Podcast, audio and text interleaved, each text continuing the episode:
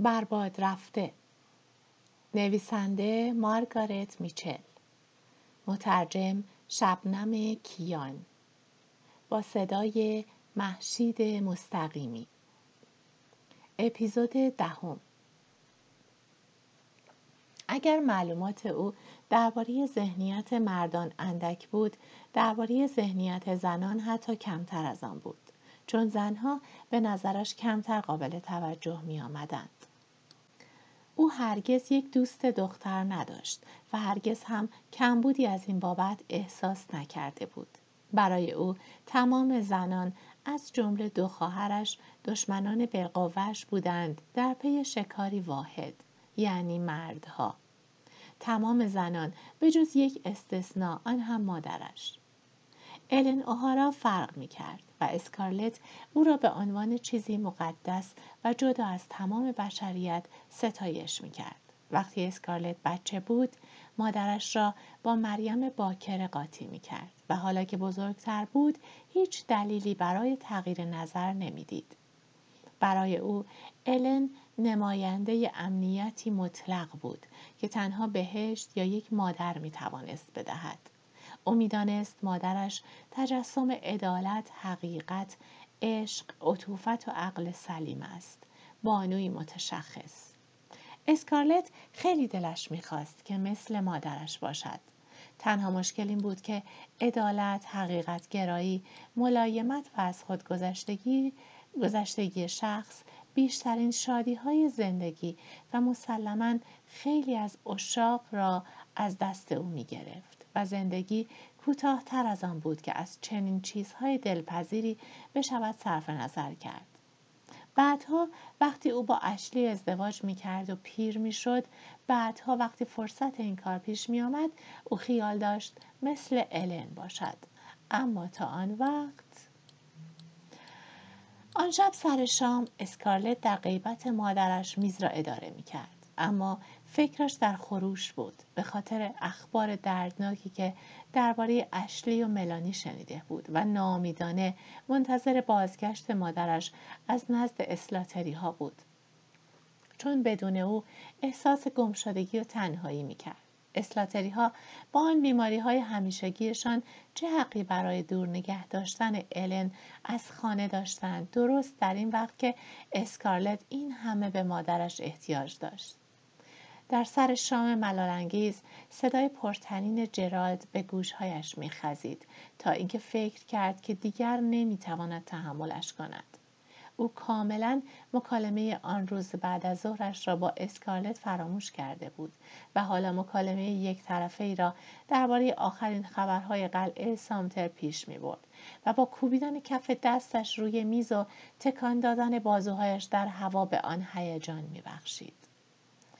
جرالد عادت کرده بود صحبتهای سر میز غذا را به انحصار خودش درآورد و اغلب اسکارلت سرگرم افکار خیش به ندرت صحبتهای او را میشنید. اما امشب نمی‌توانست صدایش را بشنود. علا رقم اینکه گوشهایش را برای شنیدن صدای چرخهای درشکهای که الن را باز میگرداند تیز کرده بود. و البته او قصد نداشت چیزی را که بر قلبش سنگینی می‌کرد به مادرش بگوید. چون به الن لطمه می‌زد و غمگینش می‌کرد دانستن اینکه یکی از دخترانش خواهان مردی است که نامزد دختر دیگری می‌باشد. اما در اعماق هر فاجعه ای که برای او رخ می‌داد حضور بسیار آرامش بخش مادرش را می‌خواست. او همیشه وقتی الن در کنارش بود احساس امنیت می کرد. چون هیچ چیز بدی نبود که الن به سادگی با حضور خیش نتواند بهترش کند. با شنیدن صدای ناله چرخها در گذرگاه ناگهان از روی صندلیاش بلند شد و بعد وقتی صدا دور خانه چرخید و به حیات عقبی کشیده شد دوباره در آن فرو رفت نمی توانست الن باشد او از پله های جلویی می آمد. بعد صدای همهمه سیاهان و خنده پرسر و صدای آنها در تاریکی پیچید. اسکارلت پولک را که یک لحظه پیش اتاق را ترک کرده بود با نگاه کردن از پنجره به بیرون دید که یک مشعل فروزان را بالا نگه داشته بود. در حالی که سایه های غیرقابل تشخیصی از یک واگن پیاده می شدند. تنین حرف و خنده بلند شد و در هوای تاریک شب افتاد. صداهای دلپذیر، خانگی بی قیدانه، صاف از گلو در آمده با آهنگی زیر. آن وقت پاها از پله های ایوان عقبی بالا آمدند و تا راهرویی که به خانه اصلی می رسید ادامه یافتند و در سرسرا درست خارج از اتاق غذاخوری متوقف شدند. آنجا پس از مکس کوتاهی پرک وارد شد. وقار همیشگیش از بین رفته بود. چشمهایش چرخان و دندانهای سفیدش درخشان بودند. او سخت نفس می‌کشید و غرور یک تازه داماد در سراسر چهره براغش میرقصید. آقای جرالد زن جدید شما آمد. جرالد با تظاهر, با تظاهر به شادی اعلام داشت. زن جدید؟ من زن جدیدی نخریدم. پرک با خنده و تکان دادن دستهایش از هیجان جواب داد. چرا؟ خریده ای آقای جرالد. بله. و او الان اینجاست و می‌خواهد با تو صحبت کند. جرالد گفت خب عروس را بیاور تو. و پرک به سرسرا نزد همسرش که تازه از املاک ویلکس رسیده بود تا بخشی از تارا شود بازگشت. بعد دیلسی داخل شد و پشت سرش تقریبا پنهان شده لای دامن پرچین پنبهیش دختر دوازده سالش آمد که به پاهای مادر چسبیده بود. دیلسی بلند بود و راست قامت. او می توانست هر سنی از سی تا شهست سال داشته باشد. چهره برونزی بی, چهره برونزی بی حرکتش صاف بود. خون سرخپوستی در سیمایش نقش بسته بود و بر خصوصیات سیاهش میچربید. رنگ سرخپوستیش پیشانی بلند و باریکش استخوانبندی گونه برجستش و دماغ عقابیش که در انتها روی لبهای کلفت سیاه پوستیش پهن شده بود همه ترکیب دو نژاد را نشان می‌داد. او متکی به خودش بود و با چنان وقاری راه می‌رفت که دایه را پشت سر میگذاشت. چون دایه وقارش را کسب کرده بود اما دیلسی ذاتا با وقار بود. وقتی حرف می‌زد صدایش مثل بیشتر سیاه ها خیلی زیر نبود و کلماتش را با دقت بیشتری انتخاب می‌کرد. شب خوش خانم های جوان. آقای جرالد من متاسفم مزاحمتان می‌شوم اما می‌خواستم به اینجا بیایم و دوباره از شما برای خریدن خودم و بچم تشکر کنم. خیلی از نجیب زاده ها ممکن بود مرا بخرند. اما پریسیم را فقط به خاطر اینکه من اندوهگین نباشم نمی خریدند و من از شما متشکرم. سعی می کنم تا به شما نشان دهم که این را فراموش نمی کنم جرالد گلویش را صاف کرد. او از اینکه اینطور آشکارا ضمن یک عمل خیر قافلگیر شده است تحت تاثیر قرار گرفته بود. دیلسی به طرف اسکارلت بازگشت و چیزی مثل یک تبسم گوشه های چشمهایش را چین انداخت. خانم اسکارلت پرک به من گفت که چطور تو به آقای جرالد در خریدن من اصرار کرده ای و بنابراین من پریسیم را به تو می دهم که خدمتکار مخصوصت باشد. دستش را به پشتش برد و دختر کوچولو را به جلو کشید. پریسی مخلوقی کوچولو و قهوه‌ای بود. با پاهای استخوانی مثل یک پرنده و هزارها رشته موی بافته و بسته شده با نخ قند و سیخ ایستاده روی سرش. او چشم های نافذ و عاقل داشت که هیچ چیزی را از دست نمی‌داد و حالتی تعمدن احمقانه روی چهرهش اسکارلت جواب داد متشکرم دیلسی اما میترسم دایه از این کار خوشش نیاید. او از هنگام تولدم پیش خدمت مخصوص من بوده است. دیلسی با آرامشی که حتما دایه را به خشم می آورد گفت او دایه خوبی است اما تو یک خانم جوانی و احتیاج به پیشخدمت خوبی داری و پریسی من یک سال می شود که پیشخدمتی خانم ایندیا را می کند او می تواند خیاطی کند و مثل یک آرایشگر خوب مو درست کند. پریسی به ترغیب مادرش تعظیم کوتاهی کرد و به اسکارلت که نتوانست از لبخند زدن امتنا کند لبخندی زد.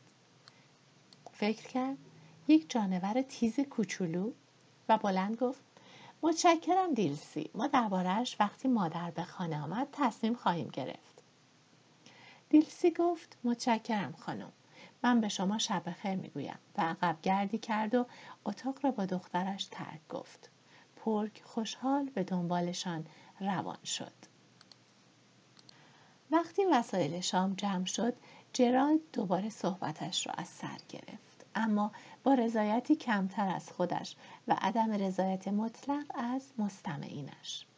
پیشگویی های ردمانند او از جنگ فوری و سوالهای دقیقش در این باره که آیا جنوب تحمل های بیشتری از طرف شمالی ها را خواهد داشت و غیره تنها باعث کسالت بود و جوابها بله پاپا و نه پاپا.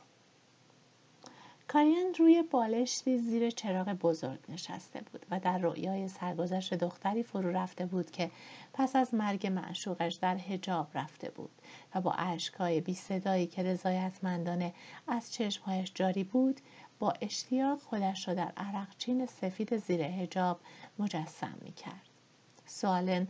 در, حالی در حال برودردوزی روی آن چیزی که با خنده های بریده بریدهش جعبه آرزو میخواندش متحیر بود که آیا می تواند در جشن فردا استوارت تارلتون را از کنار خواهرش دور کند و مجذوب خصوصیات شیرین زنانه خودش که اسکارلت از آنها بی بهره بود بسازد؟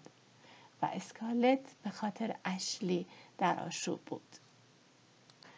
چطور پاپا می توانست همینطور درباره قلعه سامتر یانکی ها حرف بزند و حرف بزند در حالی که می‌دانست قلب او شکسته است؟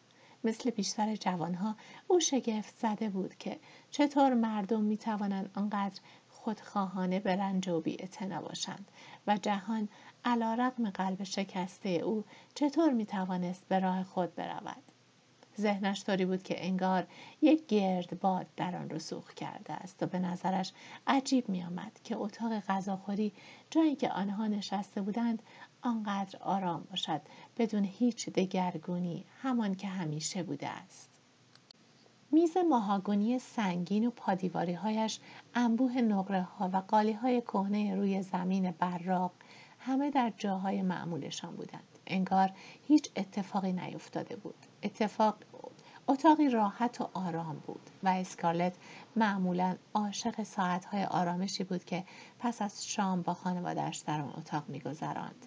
اما امشب از منظره آن نفرت داشت و اگر از اینکه پدرش با صدای بلند سوالاتی بکند نمی ترسید ترجیح می‌داد از آنجا بیرون بخزد و در انتهای سرسرا به دفتر کوچک الن برود و روی کاناپه قدیمی با صدای بلند بر غمهایش بگرید دفتر کوچک اتاقی بود که اسکالت در خانه بیشتر از همه دوست می داشت. آنجا الن هر روز صبح پشت میز کار بلندش می نشست و به حسابهای املاک رسیدگی می کرد و به گزارش های جوناس ویلکرسون مباشر گوش می‌داد.